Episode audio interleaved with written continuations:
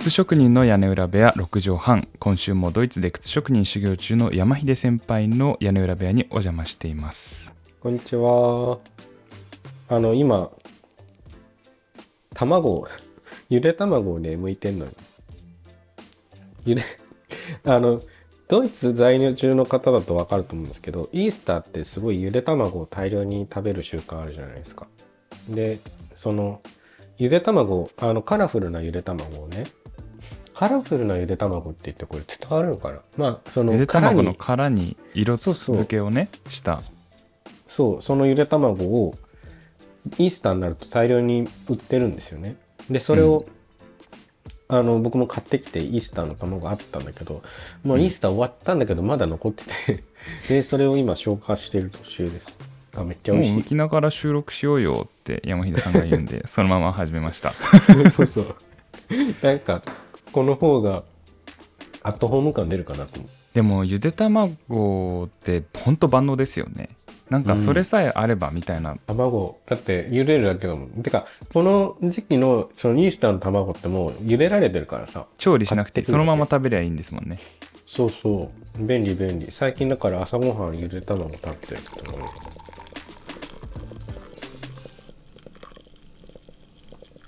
この間ね、あの、ドイツ人の同僚にさ、ゆで卵、はいゆで卵の話やねや。その、ドイツ料理なんかいいのないって聞いたら、あの、おばあちゃんのレシピで検索してみって言われて。おお要は、なんて言うんだろうな、オーマスキュッシュって言ってたかな。要は、おばあちゃんの、おばあちゃんのレシピっていう風で、Google で検索したら、本当に正しいドイツ料理出るからっていう。はいはいはいえー、いいですねうん、すごいいいアイディアだなと思って。その、要は日本でもさ、料理って普通に検索しちゃったらもう何でも出てきちゃうじゃん。うんうん、うん、イタリアンでも何でも。その日本料理ではないものがいっぱい出てきちゃうけど、はい例えばおばあちゃんの料理とか、お袋の味みたいな風に検索すると、要は、それっぽいものが出てくるわけだよね。まあ家庭料理というかねうん、昔ながらのね。うんだ日本語で言うとこのお袋の味みたいな話なんだと思うんだけど、で、それで検索してみたら、なんか、この間出てきたのがね、えっと、ゆ、ゆで卵と、えっと、マスタードソース、ソースというかマスタードじゃないんです、正確には。なんか生クリームかなんかと一緒に和えた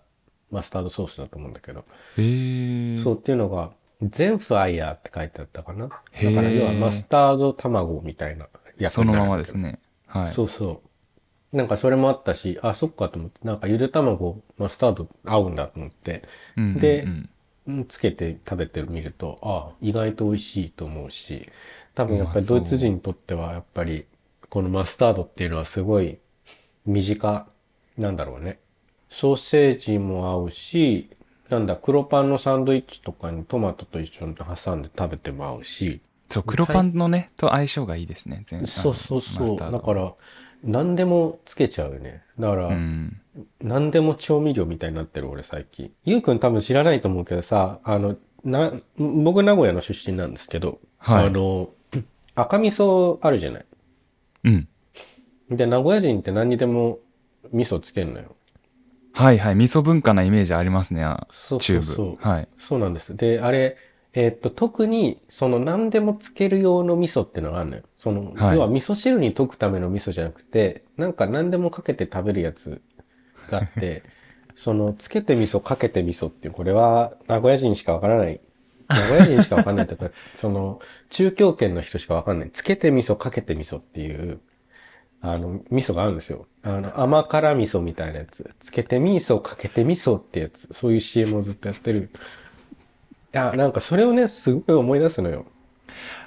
でもその感覚って多分限りなく多分ですよ、僕は知ら、うんあのあのあれですけどネイティブスピーカーじゃないけどドイツ人の全府の感覚に似てると思って今それ聞いて思い出したのはうんうん。ドイツ語のなんか慣用句で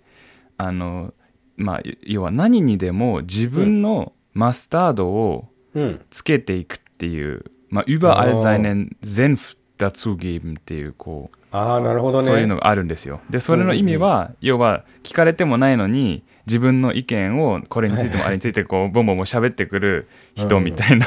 まあそういう交互表現なんですけど、うんうんうん。かけてみそ何でしたっけ？つけてつけてみそだと。まさにそんな感じだなと。いや、本当に本当に。まあ別にに、あの、名古屋人だってね、何でもかんでも味噌つけてるわけじゃないけど、けどやっぱりおでんにはつけたくなっちゃうよね。おでんには味噌、あれないとなんかおでんじゃないでしょと思ってる節があるから。つけてみそかけてみそお豆腐味噌カツつけてみそかけてみそおでんに焼きナスつけてみそかけてみそそう、今週のトークテーマ、先週に引き続きになるんかね。はい。先週とか前回か。前回に引き続き、まあ、その、靴の話、その、靴の支給の話でね。うん。で、前回ちょっと話したと思うんだけど、その、1年半に1足しか日本は支給されないんだよね、靴型勝負ってね。っていう話をしようね、みたいな話を確かしてた。はい。ゆうくん、えっ、と、靴って何足くらい持ってる？その、普段履く靴。まあなんか、なんだろうな、レギュラーで履き回してる靴ってのは。うーん、5?5 足 ?5、けど6足？、比較的多い方だと思う。まあ、革靴みたいなやつと、うんうん。うーんと、なんだ、そう雨に濡れても大丈夫系と、うんうん。あと、一番よく履くスニーカーは交互に履くんで、うん2足、同じようなの？あと、なんだ、サンダルかな？あれ？今何足言いました？そんな感じです。あけど今ので5足だね。はい。うん、けど、まあ、あの、すごいね、すごく、あの、教科書的ないい履き方をされてると思います。あ、ありがとうございます。そうそう、いい、いいと思います。なんか、それくらい本当はね、回してほしいし、うんで、用途別に、あの、それぞれ使い分けで何個か持っててほしいんで、あの、あまあ、靴屋としては、基本3足っていうふうにはよく言ってる。うん。うん。で、まあ、それ以上になんかこう、シーン別でどうしてもドレスシューズ履かなきゃいけないとか、もう含めると、まあ、4、5足になっていくということになって。はい。で、まあ、普通はね、普通に生活してたら、まあけど、どんなに行っても2足はないときついよね。うん、一足だけだと、うん。ちょっときついいですね。うん。なんならだから僕も、普通に、まあ、コンフォートシューズ屋さんで働いてた時にはもうお客さんには必ず2足3足がいいですよっていうふうには言ってたし、うん。けど、日本の保険の仕組みではそうはなってないんですよ。うん。これすごい残念な話なんだけど、1年半に1足しか靴型装具っていうのは支給されてなくって、はい。で、これは制度とか自治体によっても若干違ったりするのよ。この地域のこの制度のここの保険者さんだったら2足もらえる場合もあるみたいなこともあるらしいんだけど、これも結構地域差が大きいし、まあ地域差が大きいってのも、まあ一つの課題だと思うんだけど、なんだかんだこう、一足しかもらえないってとこはすごく多いね。うん。で、これ、2016年か2017年だと思うんだけど、まあ、とある大手の技師装具会社が大きな不正で、多分何億円規模っていう不正で取り上げられた事件があったんだけど、はいまあ、この中の不正の一つに、まあいろいろな不正があったんで、これ何とも言えないんだけど、その、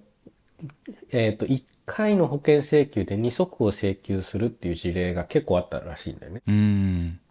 で、えっ、と、まあ、そこの不正、大きな不正以外にもそういう話はちょこちょこ聞くんですよ。で、まあ、これの、あの、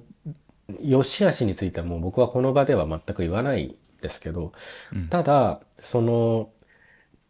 結局、ある程度無理をさせてるよねというのは、これはもう言わざるを得ないというか、うん。そう。あの、不正をしている業者が正しいとは全然言わないけれども、ただかといって何かに無理が生じてるから不正が起きてるわけじゃないっていうのはすごく思うので、まあ何かもう変えなきゃいけないだろうなっていうのはすごく思う。うん。まあ例えばなんだけどさ、ゆうくん学校で靴一足だけだと想像してみると無理だと思わない？あの、体育館履きとかあったでしょ？そうですよね。上履きがあって、体育館履きがあって、て登校する靴があって、うんうただまあそれもねドロドロになりますしね。そうそう。特に子供なんかの場合は。で、僕は、いや、そそういう中で3足ないわけよ。はい。結局、一足でそれしか履けないから、要は上履きですよね。上履きないんですよ。うんで、そうするとどうなるかというと、もう上履きに履き替えられないので、えーっと、そのまま上がるしかなくなる。学校に来た履いてきた靴でそのまま上がるってことですか？そうそうそう。で、そもそも、まあ、ドロドロになるわけですよ。子供だからなんだかって言って。で、けどそれで上がろうと思うと、ま、毎回拭いて上がんなきゃいけない。うーんそう。あの、泥を払ってね、自分で。うんっていうのもあったし、まあ、他のうん 生徒から見たらあれだもんね。これは特別扱いみたいになっちゃうから。まあ、それでこう、なんて言うんだろうな。やっぱり子供っていうのはさ、そういうところに敏感じゃん。なんで、はいみたいなのは聞いてくるし、それはやっぱり当、当人にとってもあまりいい気分のことではないよね。うんなんかこうみんなと一緒のタイミングで、えっ、と、靴を履き替えたりとかできないわけだから。うんまあ、仮にね、2足3足あったとして、まあ、履き替えても、まあ、それは装具では装具なんだけど、その、それでも、その、履き替えるってことができると、こう、気持ちだいぶ楽だよね。やっぱりこれは、あの、本人にとっての気持ちの問題でもあるし、で、まあ、実際、体育館履きとか、それなりに意味があって履き替えてるわけだからさ。うん滑りづらいようにとかね。要は用途によって履き替えるっていうことっていうのは結構文化的にもとっても大事だと思うし、はいけど1年半に1足だと、ねえ、小学生では無理ですよね。どう考えても。いやー靴ねどんどんサイズ変わるのでそもそも1年半に1足じゃ無理っていうのもありますし、うんうんうん。それかける用途別ってなると全く足りないってことですよねそうそう。で、そういう子たちの靴っていうのは、まあ、実際のところね、えーっと、え高いんですよ、やっぱり。すごく高い。で、えーっと、まあ、靴型装具を保険で請求するにしても、まあ、それなりな費用がかかる。まあ、これは、あの、障害者手帳を持ってるか持ってないかによって、また大きく変わっちゃうんだけど、費用。うんは変わるんだけど、にしたって、じゃあ2足目を自費で買いましょうってなったら、もうこれ自費になると買えた金額ではないんですよ、普通の家庭では。で、あの、なんだろうな、例えばなんだけど、民間の、もう保険使わないで、えっと、民間の業者さん、コンフォートシューズ屋さんとかに行って、まあ、それに近いような加工を施して、で、中敷きも作ってっていう風にすると、それだけで多分、7、8万は絶対しちゃうんで、うんうん、靴、まあ、子供靴だともうちょっと安いとは思うんだけど、それに中敷き入れたりなんなりすると、まあ、安くても4、5万はしちゃう。あの、これ、この間友達の家に行ってね、最近、友達、あの、日本に帰った時に、友達の家に行って、最近歩き始めた子がいる家なので、うんうんこの間、あの、僕の知ってるコンフォートシューズ屋さんに連れてって、靴を、あの、買ったんだけど、うんまあ高いんですよ。やっぱり1万ちょっとするんでね。別に普通の子供靴よ。けどヨーロッパのちょっといい靴、せっかくまあ私帰ってきてるし、なんかそれでいい靴紹介できるんだったらまあ、ぜひということで買ってもらったんだけどさ。いやけどやっぱり高いよねって話に後でうん。なって、まあ一回こっきりならいいけど、じゃあこれ、このレベルのものを、その、買い続けるのは、まあ別に収入的にも彼ら、まあ十分ある家系というか、あの、それなりにしっかりされてる家庭なんだけど、まあそれでも奥さんやっぱり高いねっていう話はしていて、うん。で、これを治療用装具を一部、こうなんか自分で払わなきゃいけない部分が大きくなってきちゃうと、これは相当しんどいだろうなって思うね。うんうん。だってうちも決して、なんて言うんだろう、むっちゃ貧乏だったわけではないのよ。ある程度は、あの、家計的には、まあ比較的裕福だったと思うんだけど、うんうん、それでも、例えば、靴型装具って、これもまた、これもまた一つ制度の問題なんだけどさ、えっと、そもそも靴型装具買おうと思ったら一回全部お金払わなきゃいけないんですよ。建て替えるってことですか？後かそう、ら帰ってくる建て替える。そうそうそう。これ、あの、償還払いっていう仕組みなんだけど、えっ、と、要するに患者さんが一遍全部払わなきゃいけないっていう仕組みなのうね。んで、これ一遍全部払うってことは、つまり現金で15、6万持ってないといけないわけね。いやーこれきついでしょ。きついですねうん、だって、ねまあ別に、もちろん貯金はあると思うし、けど、で、しかもそれが一応、えっ、と、まあ場合によっては3割負担で戻ってくるにして、で、まあ僕の場合は名古屋市の、えっ、と、医療証っていうのを持ってたから、結局全額還付になってたんだけど、うんまあにしてもっていう感じなんだよ。15、6万をいっぺんボンって払うのって、どこの家庭でも全く楽ではないよね。うんそうそう。っていうのもあるし、で、これを例えば健康保険で作る人だったら、じゃあまあ、それでも3割負担でも絶対に3万はかかっちゃうから、っ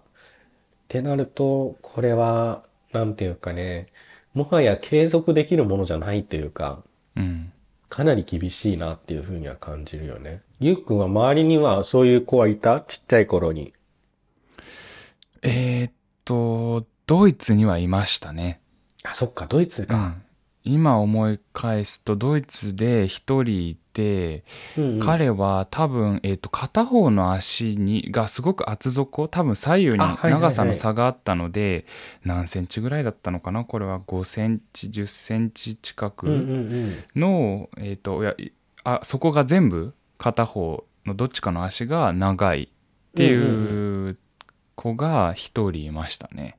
うんうんうんうん。うん、それは覚えてます。まあそうね。割と、あの、そういう加工はね、一般的です。僕らの仕事からすると。あの、僕は、うん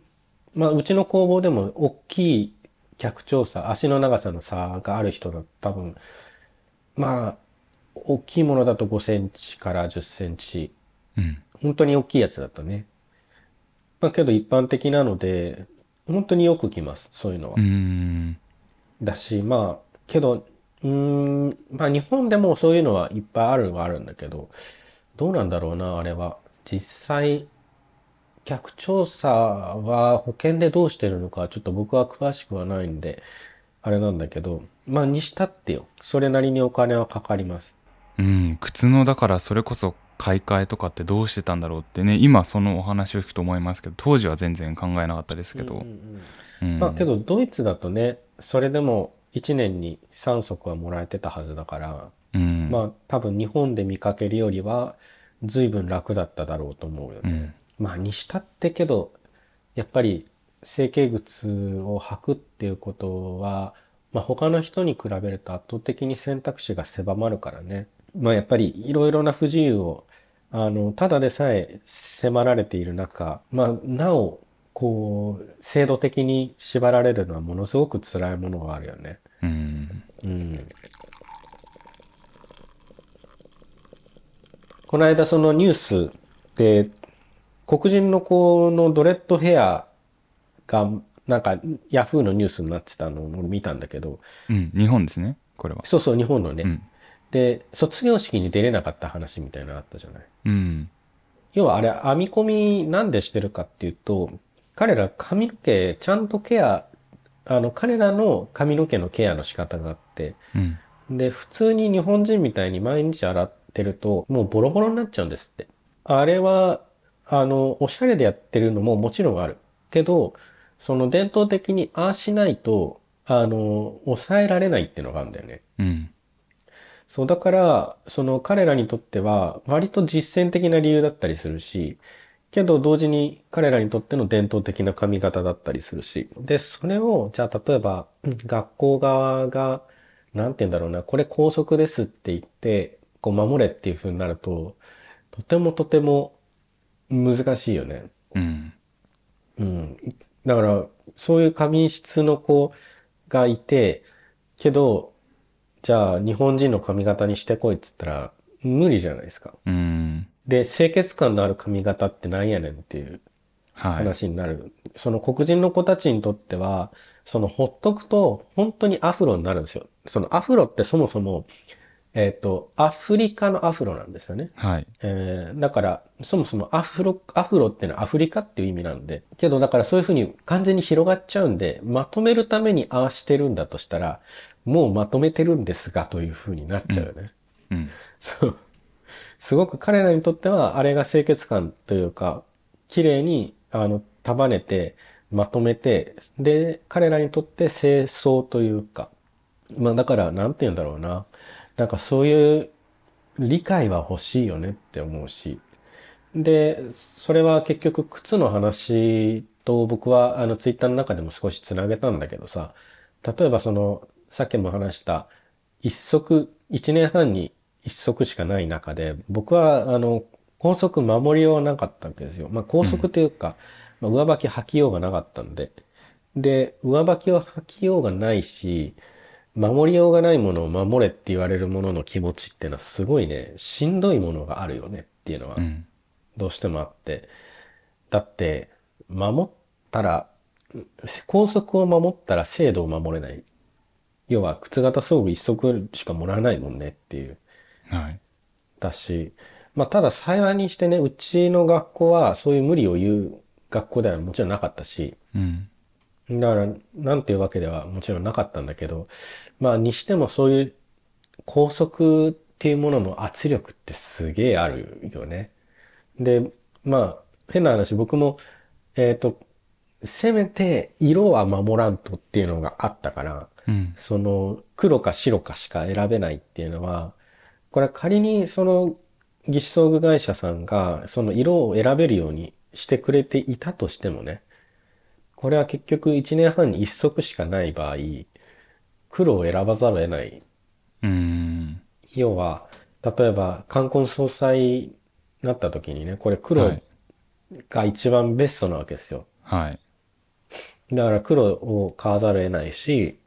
で、もちろん白いものを買うこともできるけど、まあなんて言うんだろうな。結局、白も体育館履き用にするなら白みたいな話になんるし。うんうんうんうん。だから本当に黒か白。なんて言うんだろう。すごい、あの、狭い話になっちゃうなと思う。で、僕はあの、脳性麻痺の女の子の友達が一人いるんだけど、はいで、その子も靴型装具使ってて、で、けどその子、まあ僕と同い年だからだから、まあ20代なんですけど、それでも、なんだろうな、いや、20代の女子がこんなでかい、バカでかい装具つけてて嬉しいわけないでしょっていうのは、うん。うん。すごい思うしね。その装具の上から被せるオーバーシューズっていうタイプの靴だったんで、要は装具が入るだけでかい靴で、しかも色も黒しか選ぶ、まあその社会的な理由でね、黒しか選べないってなると、い、や、20代の女子がこんなでかい黒くて、しかももう修理しなきゃもう履けないような状態になった靴をずっと履いてるのってこれどうなのよっていうのはうん。すごくあって。でもうこれはなんていうかなんとかしなきゃいけないよねというふうにはすごく思っていて。で、ちなみにその子については僕の知り合いのマイスターのとこに連れて行って、あの、靴は作ってもらったんで、うん。今はその、それとは違うまたデザイン、まあ、ちゃんと、こうなんて言うんだろうな、いわゆるドイツのこうデザインが選べるやり方でやってもらったんで、一足は持ってるはずです。うんうんまあけどそういう風にして選択肢が少なくともあった方がいいよなとは思うし、うん。その、まあ僕もその彼女も、えっ、と、なんて言うんだろう。選べることにすごく感激をするというか、選べることっていうのが僕らにとってはすごい大事。その、まあ治療に寄与してるかどうかっていうのは、まあもちろん大事なんだけど、治療に寄与してるかどうかよりも選べることの方がすごい、なんかね、嬉しい。あの、うん嬉しいっていう表現があるかな。だから、例えば、普通の人がさ、ABC マートとか、まあ、シュー、シュープラザとかに行って、まあ、選べるわけじゃないですか、みんな。これがいい、あれがいいっていうのは。けど僕らっていうのは、選べた試しがないんですよ。うん。その選べた試しがないっていう経験っていうのは結構辛いものがあって、だからこそ、そのカタログを見たりとか、えっ、と、こういう色にしたいっていう希望を伝えてやってもらえるっていうだけでむちゃくちゃ嬉しいわけですよ。けど、それを阻んでるのが、そういう社会的な制約だったりするんだよね。その、まあ、校則だったりとか、あるいは社会のマナーだったりとか。うん。で、そこに被せてくるように、靴型装具は1年半に1足しか支給されないみたいな話になると、まあ、まあもう、ニッチもサッチもいかない。もう選びようがない。仮に選べたとしても。まあだから、こう、いろんな制約があるんだから、せめて社会の側から配慮だったりとか、制度設計で変えれるものがあるんだったら、そこは変えないと、なんていうかもう、すごくこう、人間としての尊厳をこう、制約されてるような感じはするよね。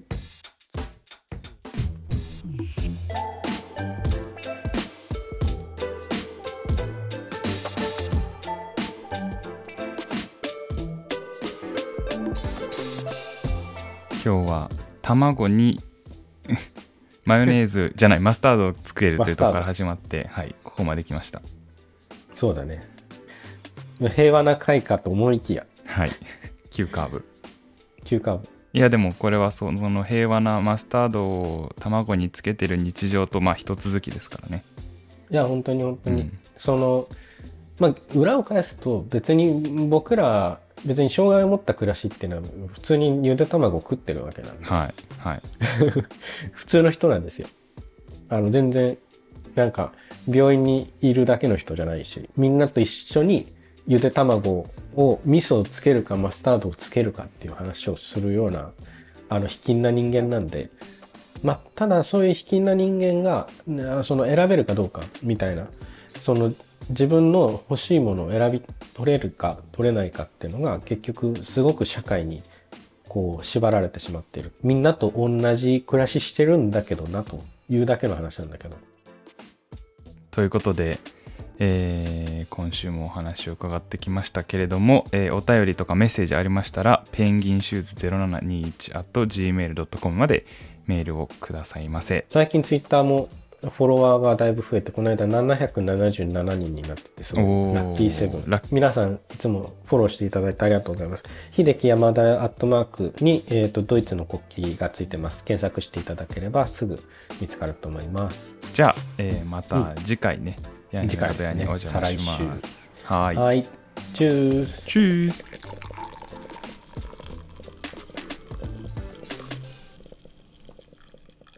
今週もご視聴ありがとうございました。えー今週の屋根裏部屋 BGM は、えー高速の話をしたのでね、今回ちょっと、こう何か自由に、自由になりたいっていう、そういうような思いを込めて一曲選びました。えーキャリーパミパミでファッションモンスターですね。あの、結構歌詞を聞くと、すごい、なんていうの、自由になるぞっていう、そういう感じがすごいして、あの、自由に服を選んでいいんだぞっていうようなニュアンスの曲なんですよね、これ。あの、なので、すごい今回のテーマやってるかなと思って、えー選びましたんで、ぜひ聴いてみてください。えーキャリーパンメパンメさんでファッションモンスター。